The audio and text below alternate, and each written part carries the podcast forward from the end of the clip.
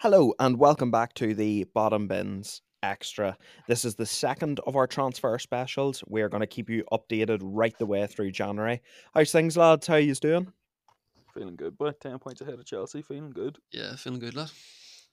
Glad to hear. Glad to hear, boys. Glad to hear. Look, the January transfer window already has been in, in, in full swing. Um, I'm going to come to a deal that was sort of broke there today, lads, and it seems to be moving quite quickly for Man United. Um, Martin Dubravka has been recalled by Newcastle United, and it appears that Jack Butland is going to come in as the, the backup for the second half of the season. Conor, I'll come to you first would you rather Butland or would you rather Dubravka? Which which which player sticks um, out in your um mind more? Well, like Dubravka or Dubravka, I can't even say his name. He he was very poor in the League Cup game. So maybe Butland's a better choice. It's just he obviously he got recalled, but I think that was his choice. Like I'm not hundred yeah. percent. I think he wanted to go back because he wasn't getting any game time. He wasn't even getting like he got in that league. He won't he won't be playing. He wouldn't have been playing probably in the quarterfinal of the League Cup this week. So, um, it's a it's a good question because he like Butland. I think they got him from Palace, and he's not yes. even starting for them. So, yes. it's a backup. It's just there in case he has a bit of experience. He used to play for like obviously Stoke. Um, either or really. I just seen Ten Hag was just making sure they have a goalie because last year I think for Ajax, um, they got all three goalies um injured at the end of the season, and and then they do or they lost the cup final and all. So he's just making sure we have goalkeepers. So I think but Butland's okay. He'll, he'll do for the till till the end of the season, and then we'll hopefully maybe invest in a better goalkeeper, better backup. Yes, no, look, completely, completely agree with you there, Conor. Oran, would you be a wee bit nervous though that the signing of a goalkeeper might take away from the signing of a striker, or do you think that, look, regardless of this signing, United are very much still in for a, a striker this mm-hmm. January. Oh, yeah, no, look, we needed to sign a backup after Dubravka left. We were paying Dubravka's uh, wages well, anyway, so about a six month loan for Butland is going to be around Cup. the same price anyway. Like, um, um, so the wage push is going to be the exact same, and there's third. no option to buy at the end of it. Whether that turns into an option to buy, who knows? Um, right, look, as Conor said, it's, it's a backup option. We needed another keeper. Um, Hello. And look, Butland made 17 like a for Palace last season. Uh, he, he's playing well, and it, he, right, he stepped on. up um, in the absence of Vicente Guaita, who I think is a phenomenal my, goalkeeper. My by mouth is around the microphone. Yeah, he, he was always going to be much number one this season, so it, it doesn't surprise me that Butland hasn't got games. That's fair enough. Right on here, boys. But I know from Butland's perspective, he's probably looking on it. Look, I'm going to be in the bench. Or do you think this one I get the technical difficulty sorted? United. I know which one I'd be picking, especially when United have such an opportunity to win trophies this season, especially with Carabao Cup still. Like he could make his debut on Tuesday, who knows? Um, but no, look, everybody knows Manchester United need a striker. Um, they're in for the likes of Choupo-Moting and Depay and stuff. Like it is just going to be a six month thing, no matter what. Um, whether it leads to an extra year or whatever. Um, but it, it'll definitely, definitely not take away from the striker search. Well, look, completely, completely agree with you, Oran. Look, there's a few names but sort of flying around at the minute, um, in terms of, of strikers for Man United. Obviously, with uh, the, the big link with Joao Felix, um, Memphis Depay himself, Eric Choupo-Maxim Moting, um, from from Bayern Munich. I've seen a name actually crop into the, the equation over these past couple of days as well. Olivier Giroud. Owen, I'm gonna come to you with this. Talk me through it. What does Olivier Giroud bring to Man United if he signs?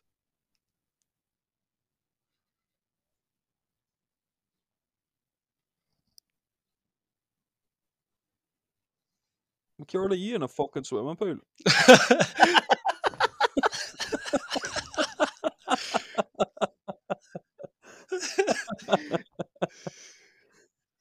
no one can hear you, like. Yeah, it's, just, it's just, just far away from your mic. Yeah, yeah, yeah just far away from your mic. No, no.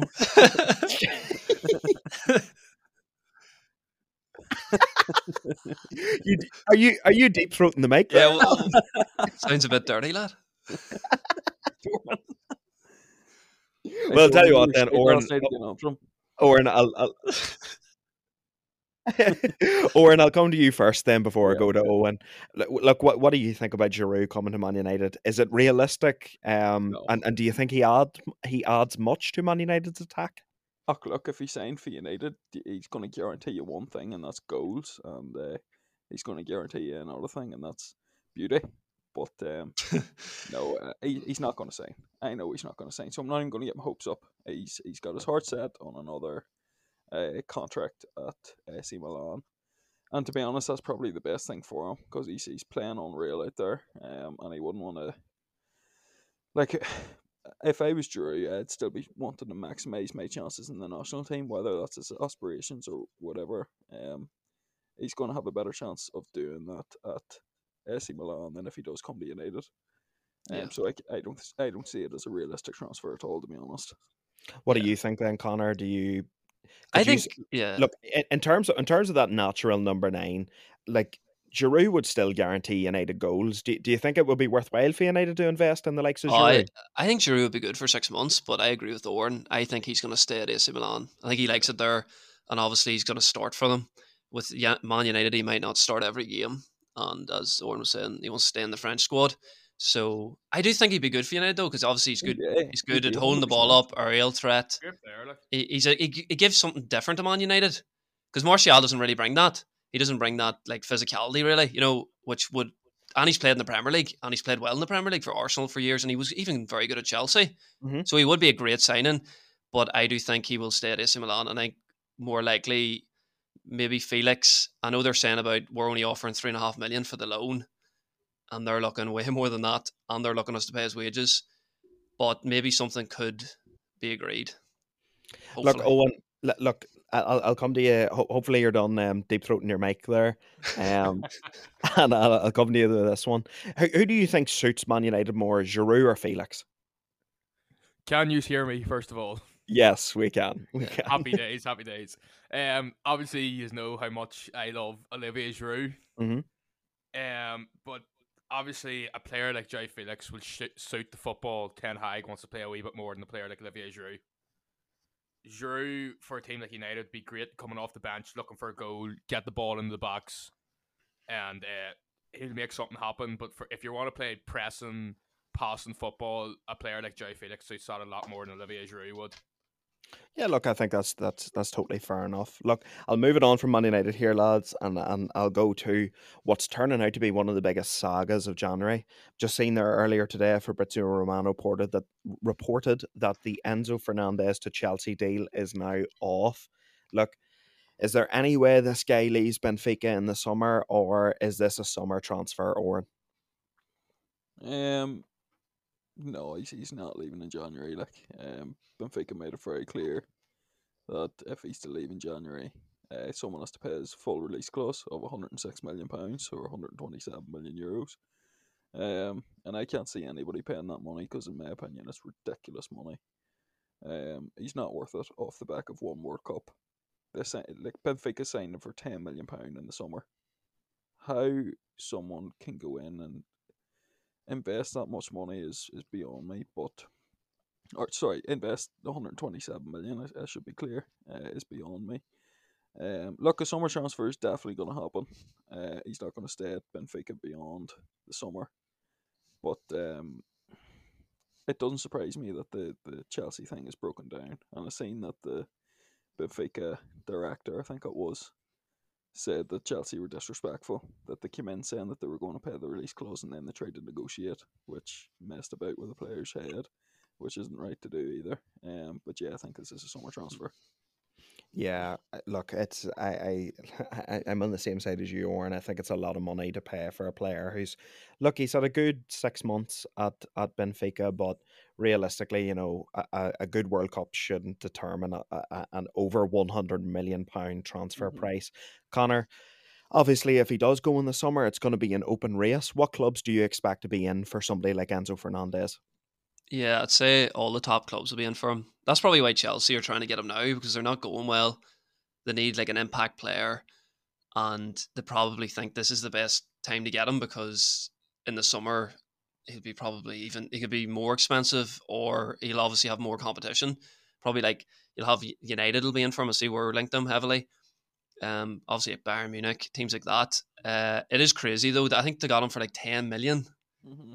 in in the summer. I seen like Wolves and all were linked to him, and they were trying to get him in the summer. And really? now, yeah, we were trying to get him, and now he's going to like he's he's going to be over what is it, 120 million euros? Yeah. Um, which is crazy. As Oran was saying as well, that did there's been a, there's like for Chelsea as well, it will be difficult in the summer because obviously they've they've obviously the Benfica's not happy. They've broken down the deal. They've tried to be smart. They tried to get like cheaper for him. It hasn't worked out. So I, I actually think you can probably rule them out of it because why would Benfica want to work with them in the summer when they'll have so many other suitors? Like, Yeah, agreed, lad.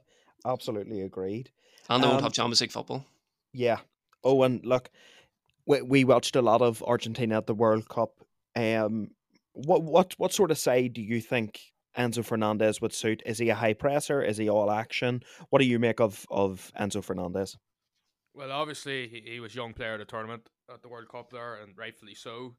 Um, he is one of these all action midfielders.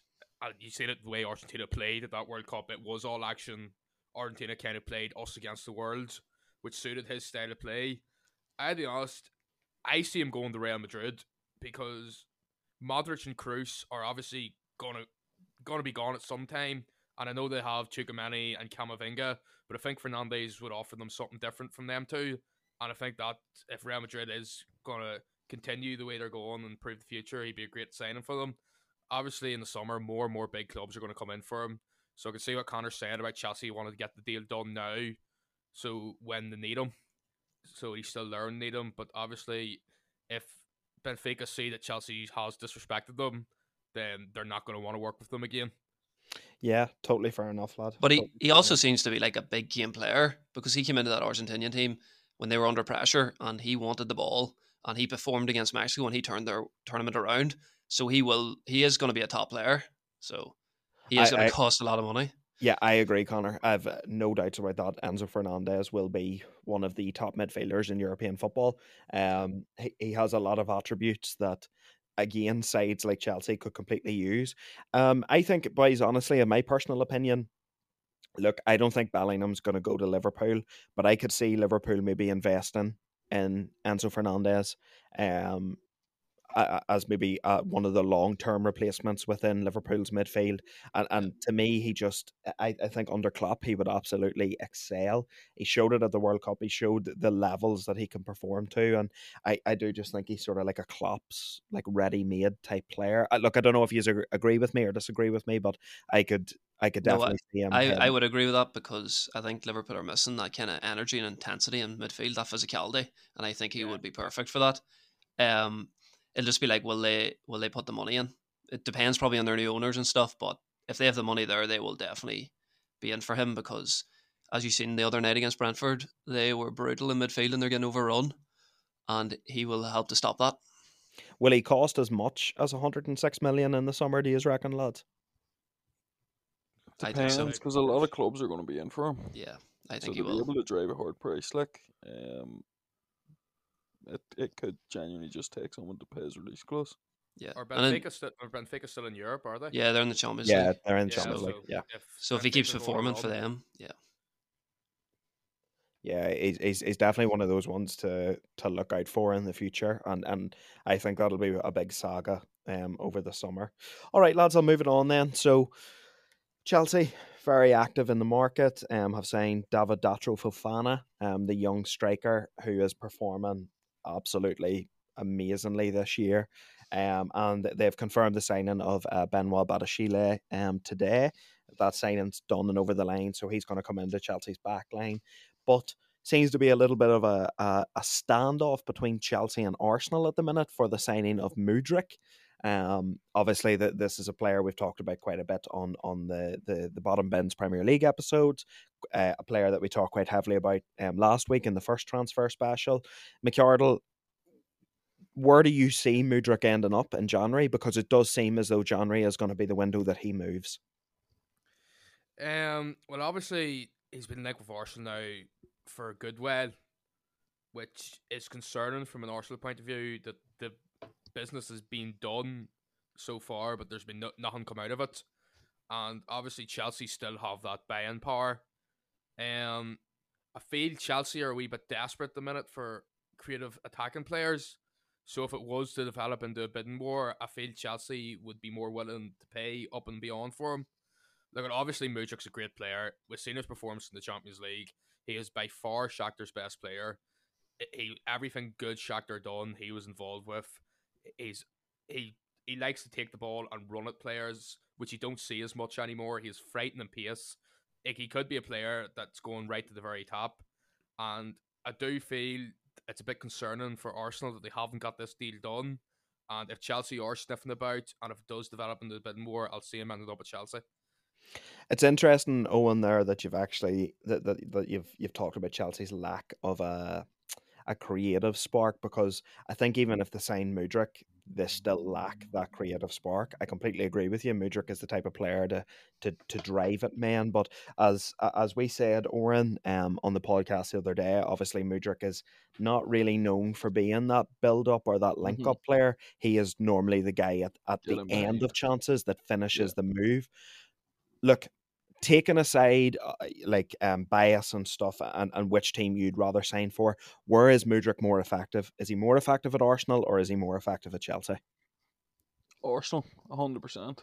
Um, and even if it is, even if Mudryk is a player that Chelsea need, if in their opinion, not mine, like, but uh, if Chelsea think, oh look, Mudryk is the one we need to progress further, that may be so, but to me, a lot of football, especially these days, is in your head rather than on the pitch. And Mudryk has his heart set on Arsenal. Like even thus, before the Chelsea and uh, City game, which I know the Shakhtar director was at, um, for talks with Chelsea.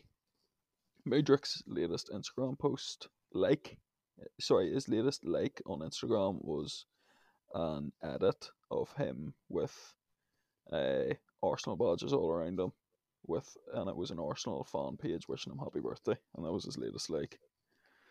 So, to me, that screams I want to go to Arsenal Football Club, and if you want to go somewhere, you don't want to end up somewhere else. Yeah, agreed, lad. Agreed.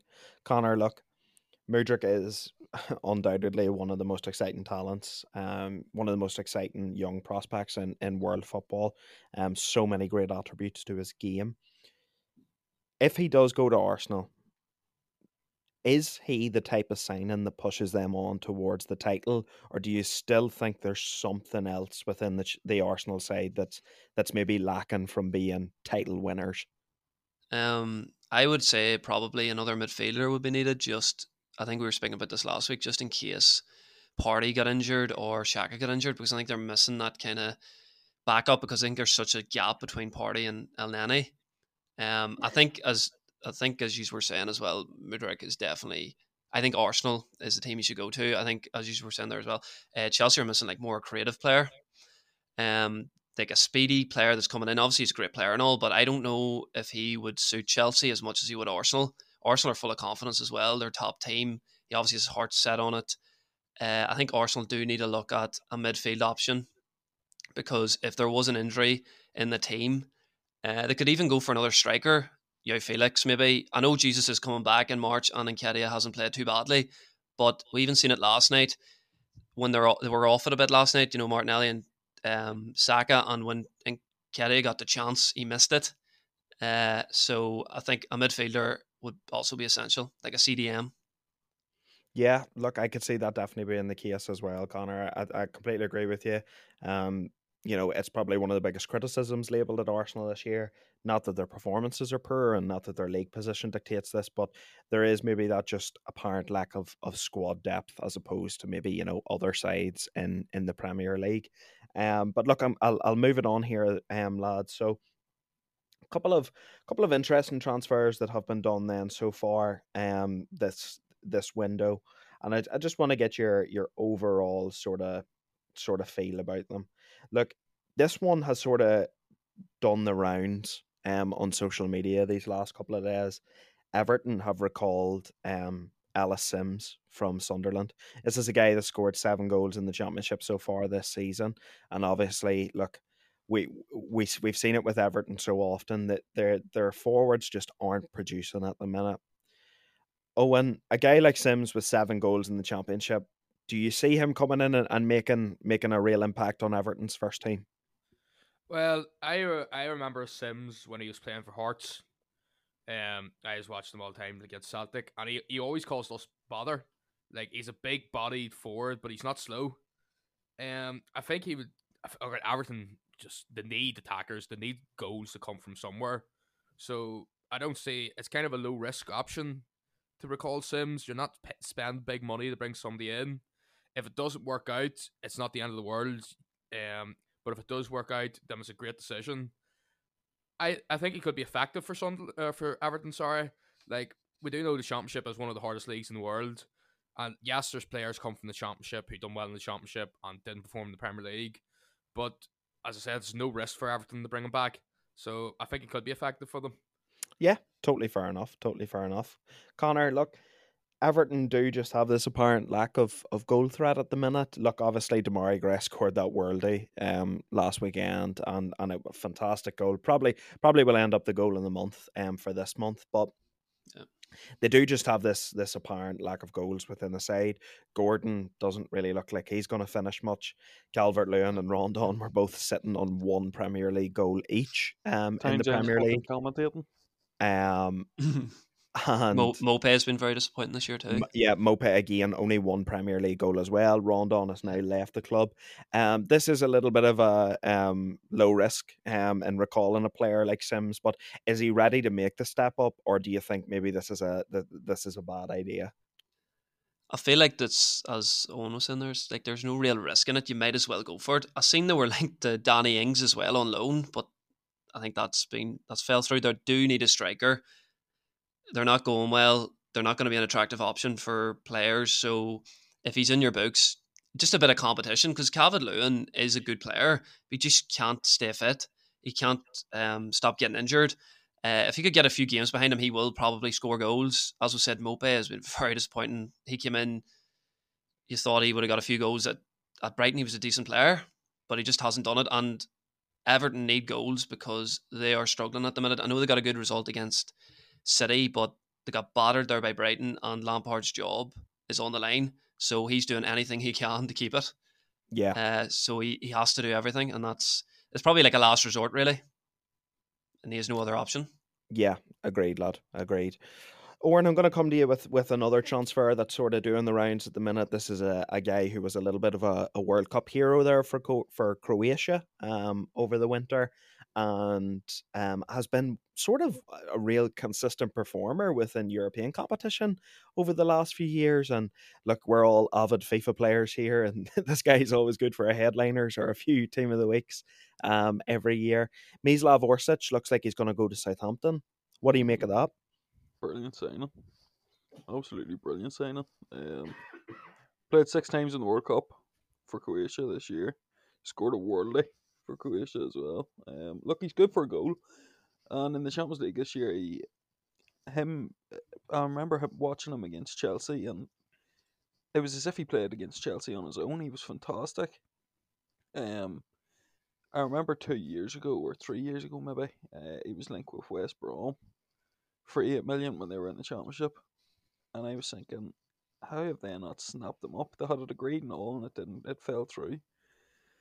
Um, look, it's a no risk signing for Southampton. They need some goals, and this this is a fella, even though he's thirty, and it's against their transfer policy. Um, this is a fella who's going to come in and give them the much needed experience, European experience, crucially, um, and, and international experience, of course.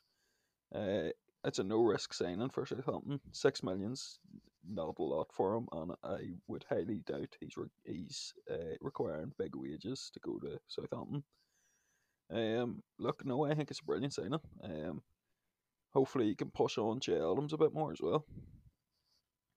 Yeah, I don't disagree um, with anything you've said there, Owen. Definitely, I think it is no risk at all. Owen Orsic has has been a player that has been touted by a lot of English clubs over the last few years. Are you surprised that you know a relegation suffering Southampton were the team to to nip in for him Could you see him playing at a, at a better level than that? Yeah, I can. Uh, The fact Oran says they're these 30 years of age and it's taken them this long to get a move to the Premier League is staggering, really. Look, at you see him in Europe all the time. Was it not uh, last year or two years ago, maybe?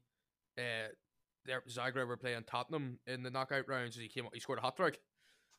Come off the bench, scored a hat trick. Like Mhm, mhm. it Yeah, just yeah. doesn't. I don't. I'm actually really surprised when Oran said he's 30 years of age and he hasn't got a mo- big move yet. Um, I, like look at Southampton are battling relegation. They need goals to come from somewhere, and Orsic is always good for a goal. Oran was saying that there. You'd think like a team higher up in the table. Maybe I can maybe understand the top sides not snapping them up due to the age of them, but you'd think maybe like a the likes of a Brighton or a Villa or like those types of teams that are up at the, the mid table ranges would be the type of pl- team to go for their player this caliber. It's a great signing for Southampton, so I am surprised that a bigger team hasn't snapped him up. He's got 88 shooting on FIFA. It's it's mad that he's only away for six million. Like, He scored against um, Chelsea in the Champions League this year as well. yeah, Yeah. So he's he's brilliant against Chelsea. he's he's a, he's a very good player, and he scored I think once in every or once in every two games for uh, Dinamo Zagreb. I'm surprised. Actually, I'm surprised as well. He hasn't got a bigger move. I know you were saying he was linked to West Brom a few years ago, but he seems like a top player, and it- uh, for Croatia, he was decent in the World Cup as well. So Southampton have got a good player there, and they need him because Che Adams has been brutal this year, and Southampton are not scoring many goals, and they just lost to Forest last night, so they're under serious pressure. he's Yeah, versatile too. They've no experience either, as we were saying a few days ago. Southampton went really young, and they got rid of like Romeu, who was their vice captain and all, and their leader, Mhm. and they went really young, and it's they need experience because Well- they're they're looking at certain relegation if they Well, don't. that's it. I completely agree, lad. Like Orsic, it, it's completely no risk because look, if he doesn't work out, you've only paid six million for him, and if it does work out, it looks like a genius move from Nathan Jones. Orsic is like he showed it at the World Cup. He, he there's quality there, and there's no reason why Orsic couldn't succeed in the Premier League. He does have a lot of those traits, um, traits that, that a lot of modern day forwards have. He's quick, he's good on the ball, uh, and he's decisive in the final third, which is what Southampton have, have lacked a lot this season. They haven't been decisive in the final third, and a guy like Orsic definitely could come in and kickstart their attack. Really, um, look, lads, again, a- another big big news story that's been doing the rounds today. Um, Moises Caicedo, he has got new agents um in through the door, and Fabrizio Romano reported earlier that he is currently considering his next move. Now, never stated that he was going to leave in January or whether it would be the summer. What it never really stated what the situation was, other than he's got new agents. Can anybody nip in in January? And if so, where could you see Caicedo playing, Oran? Liverpool. Um, I'd be very surprised if at the end of this window, Moses Caicedo isn't a Liverpool player. Um, I've seen so many reports uh, on Twitter and online and stuff that Liverpool have submitted a bid last week and it still hasn't been rejected or accepted. Uh, and I'm assuming now that that is because of the change of agents.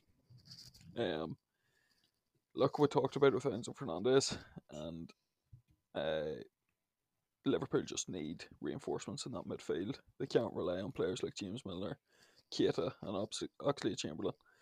Three players as well who are, excuse me, who are leaving uh, the club in the summer by the looks of things. Um, they need reinforcements. I can't see them getting Enzo Fernandez. Can't see them getting him in the summer either, um, because I can't see Liverpool being in the best position to get him in the summer um, especially if other clubs, even Man United, just depend on league positions at the end of the year. Um, yeah, no, I'd be surprised if Moise Caicedo is still at Brighton, and I'd be even more surprised if he isn't at Liverpool.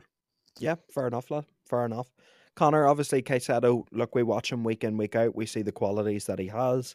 Um, what is it especially that you like about him? What what does he bring to to a side? Yeah, as, as Owen was saying, I'd say Liverpool's probably the best because it's he's obviously like a defense, like more to like he's a midfielder, obviously more defensive, and um, he can break up the play really well. He's strong, um, he's intense, like he gets stuck in.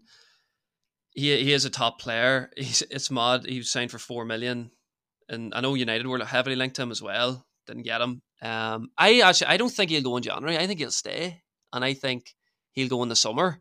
I see Chelsea are in for him, and uh, Liverpool and Newcastle, but Brighton are a good side, and they've a good manager, so I could see him staying. But as you boys were saying, he's he's a very good player, and he'll improve any of them sides.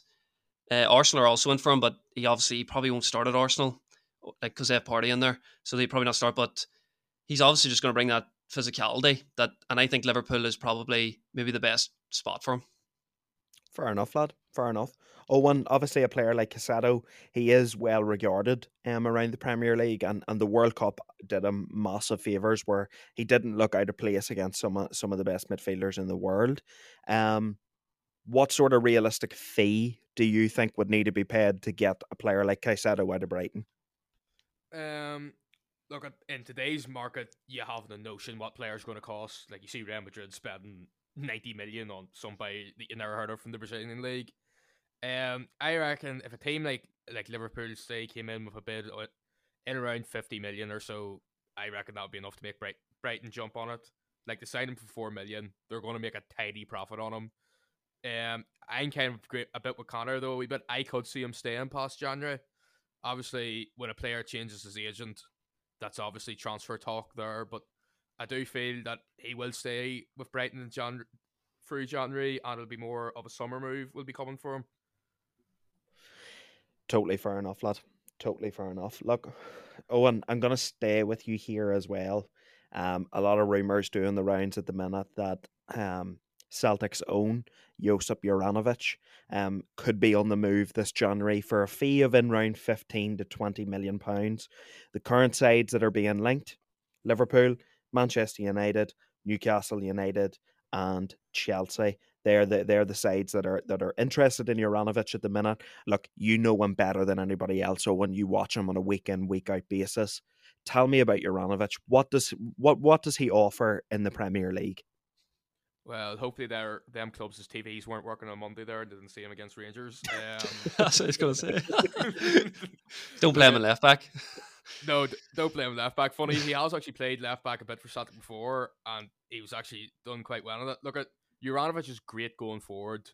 Um, he he really suits the way Celtic play with their inverted fullbacks, and it's a style of play that I think will transfer to the Premier League. Look at you've seen it in the World Cup. He was fantastic against Brazil. Um, he's he can score goals. He's great penalty taker. Um, his his delivery is decent. Um, it's not his best trait, but he can put in a decent cross. Defensively, he he is sound. It maybe is a weak part of his game, but when you're playing for a team like Celtic, uh, especially in the Scottish League, you don't really have to do that much defending. So he would suit a team that is going to have a lot of the ball and be able to push on teams. So I don't think he would suit the likes of a Newcastle who are built more in that um, structural defense, being strong at the back, being uh, patient at the back, and being condensed at the back. But a more attacking team, like I know United are linked to him, and Ten Hag wants to play that way with his team pressing and controlling the ball. He'd suit a team like that very well. Yeah, look, I think your analysis is totally spot on there, Oran. Oran, Conor, I'm, I'm going to ask you this question, both as, as Man United fans. Look, obviously, there was a lot of talk that Aaron Wan-Bissaka was going to possibly leave the club in January.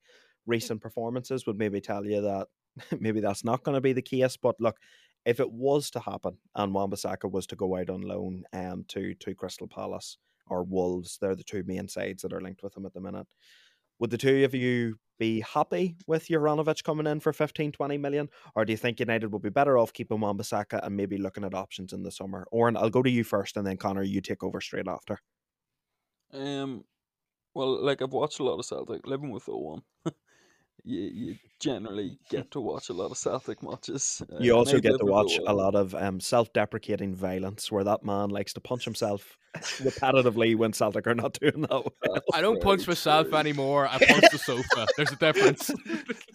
um, well, I've lived with the one for three years, so I've seen a lot of Celtic. Um, and you lived through that Neil Lennon season.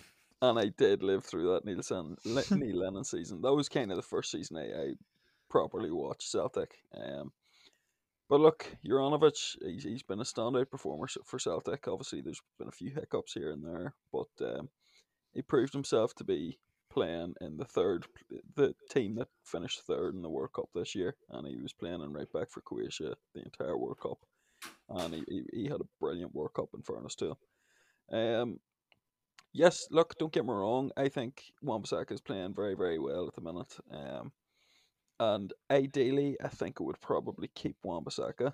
Um, however, if Juranovic did come in and was uh, Wan-Bissaka left, wouldn't disappoint me either. Um, the only thing that does worry me a wee bit about Juranovic is he's going to cost you 15 to 25 million, um, and he is 27, I think. Um, Yeah. probably on the cusp of 28. Um, and I think for that money, there is other options. Another former Celtic right back in Jeremy Frimpong has been linked for around the same price, and he's in his early 20s and playing very well for Bayer Leverkusen. So I think that might be a better option, and he would fit Ten Hag's style of play a bit more because he's quite attacking. And of course, he's Dutch, so that's always a good link to have as well. But look, if Juranovic did come into Man United, I definitely would not be disappointed. Yeah, I would probably, I'd probably keep Wan-Bissaka to be honest, because I think although going forward he hasn't been, he's not as great obviously as, as like obviously like a Dalot or Juranovic, but I think he, I think he's good just to have as a backup. Maybe if we need like a defensive right back, because I think Dalot will come back in the team and he is good at getting forward and at the back. I think United aren't going to spend much money in January, so I'd probably keep the funds and put it into a striker, which we need more. And uh, as Oran was alluding to, I was thinking more like a Frimpong, a younger, probably a bit more exciting player. Obviously, Juranovic had a good World Cup, done very well, especially against Brazil. But I think it's worth the risk of waiting to the summer and putting the money into a striker. Fair enough. Fair enough. All right, lads, I'm going to finish up with one last transfer, confirmed transfer, by the way. Um, a month ago, or two months ago, when the interview was done, this man said, For me, the next move is not about the money. I still have a lot to give at the top European level. He's now signed for a side in Saudi Arabia. oh, comical, honestly. Fuck you, Ronaldo. so, Oran, I know he's made us look stupid. Like. I'll come to you first.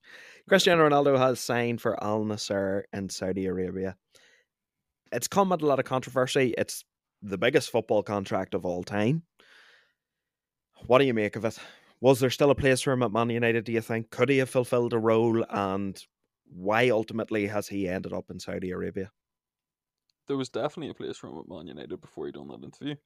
Um, but he, he made his bed and he can lie on it. Um, he's made a horrible decision, uh, footballing wise, and to the great Cristiano that we, we knew, I think he's let himself down.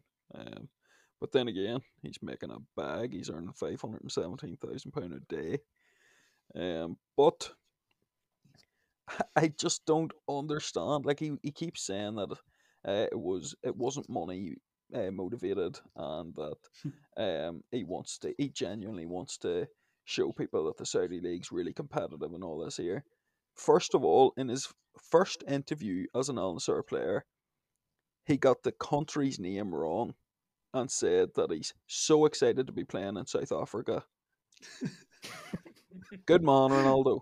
You're getting paid fairness, they five are hundred pretty I was gonna say- 17 I was five gonna hundred and say, seventeen thousand pound a day, and you can't even get the country right. I was gonna say if they He's asked him how many letting himself How many did he name like three teams in the league? I bet you couldn't even do it.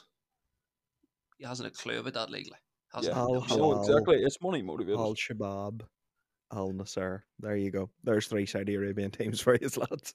He um, no, he's let himself down, and uh, to be honest, he's let me down as a- as a fan of Cristiano Ronaldo all my life. Um, yeah, no, it, whatever happens with the rest of Ronaldo's career, I honestly could not give a fuck.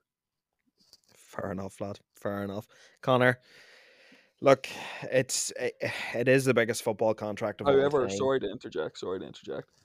I do just want to say I I will always recognise what he's done for Manchester United.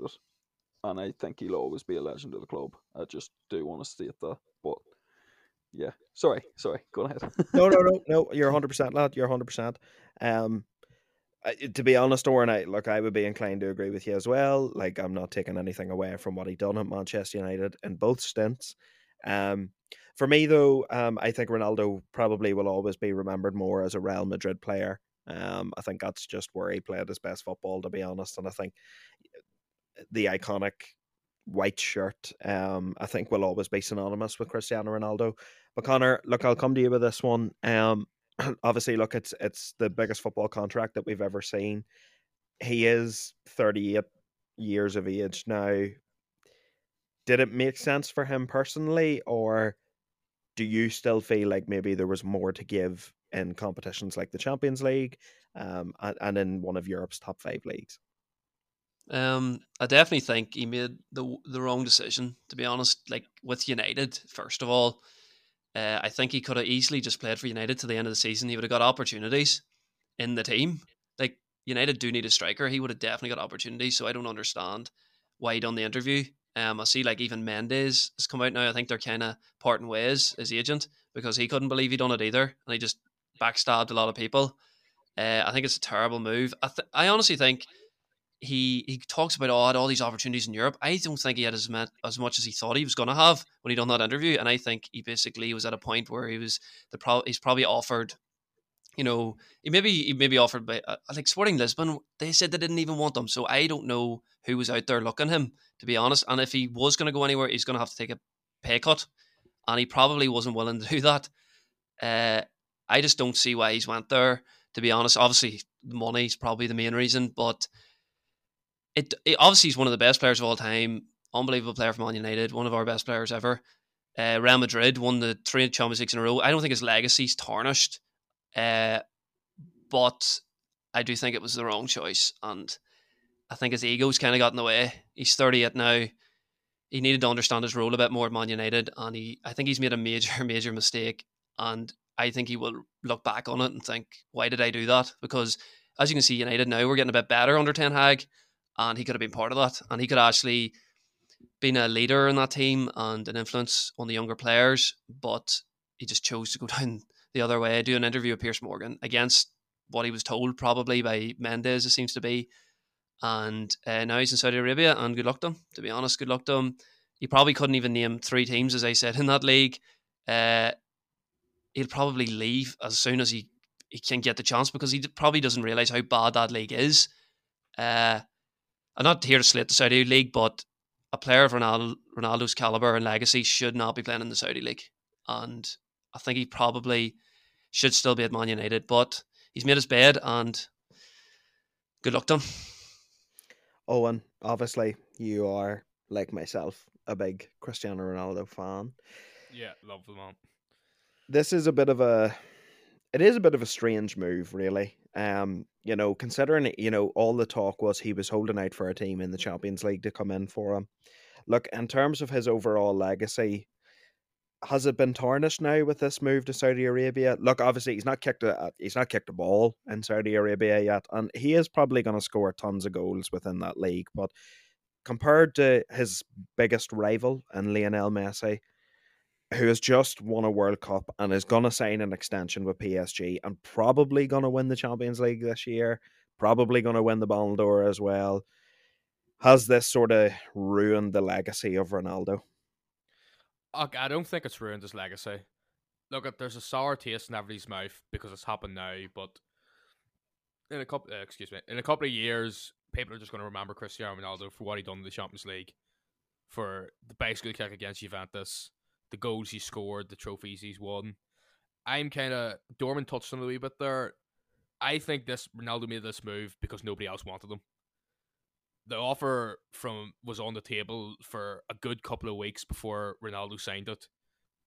Obviously, as offers come in, Ronaldo's been waiting for somebody to come in, and somebody hasn't come in, and that's how he's ended up in Saudi Arabia. I seen, interestingly enough, the contract uh, actually extends for him to be an ambassador for Saudi Arabia's bid for the World Cup. Mm-hmm. Uh, so Saudi Arabia's bidding for the 2030 World Cup, and obviously they're putting a lot of faith in Ronaldo being the face of that bid. look at Saudi Arabia has a plan. They're planning that having Ronaldo in this league will get people watching this league, increase the popularity of the league, and increase the attractiveness of Saudi Arabian's football. Um, so on Saudi Arabia's part, because obviously a lot of this, I assume a lot of this deal is state funded. Um, it's a great move for them. Look at the likes of David Beckham went to the MLS towards the end of their career. Like Cristiano Ronaldo is 38 years of age. He is at the end of his career. And Messi's two years younger than them. A lot can happen in two years. There's Mhm. a good chance in two years' time Messi will probably be playing in the MLS because he's talked about it before. Mm-hmm. So I don't think he's tarnished his legacy. I think at the minute it's recency bias, and everybody said, "Oh, he's ruined his legacy." Oh, he'll always he'll he's not even in the top ten best players in the world and all this. He's still he's the Messi's probably the best of all time. He's still at the second best of all time. It's not a bad place to be. So look at in in time people will kind of forget about this part of Ronaldo's career and just remember him for the goals and the trophies and everything else he's won and the records he set. Fair enough, lads. Fair enough. Honestly, love those takes from you. Um, look, I think that's going to wrap us up for for this episode. Um, thank you so much for listening to our second transfer special. Like I said on the bottom bins extra, we are going to be keeping you up to date every single week of the January transfer window with the latest rumors, confirmed transfers, and just having a, a general natter about what we think of said transfers. Join us on the Parlay Sports app. That's P R L Y Sports on the Apple App Store. You can join in, have a conversation with us, have a conversation with some of the biggest football creators out there. You can only find that at the minute, unfortunately, on the Apple App Store. The guys at Parlay, they're working on trying to get it on, on Android now for um for this year for 2023. If you haven't already, please listen to um, Wednesday's Premier League episode. Um, we, we, we had a really good episode, lads, where um, Per McArdle, you weren't there, lad, but you, you, you got a rinse in anyway. I, I still stand by it, and I will stand by it. fair enough, lad. You were fair wrong. I was wrong. I was wrong. I'm Look, fair enough, wrong. lad. Look, if, if you haven't already, please go and check out our latest Premier League episode. That's up on YouTube, Spotify, all the all the top podcasting um spots. Um, look, like like we said in in our previous episode, we are number one hundred and twenty one in the UK's top um sports podcasts. We really want to break into that top one hundred for the year of two thousand and twenty three. So please, please, please, just keep streaming and keep supporting us the way you have been. It, it's so appreciated, guys. Um, we will have an episode out for you on Monday, um, the next in our Premier League installment, where we will be reviewing the games that have happened um, from Monday night, Tuesday night, Wednesday night, and tonight. Um, we're recording this on a Thursday, so Man City and Chelsea have just finished playing. Um, so that's when our next Premier League episode will be out. And listen, thank you so much for listening. Thank you for the support. And as always, keep it bottom bins. Thank you very much. Thank you, boys. Thank you, Thanks. folks.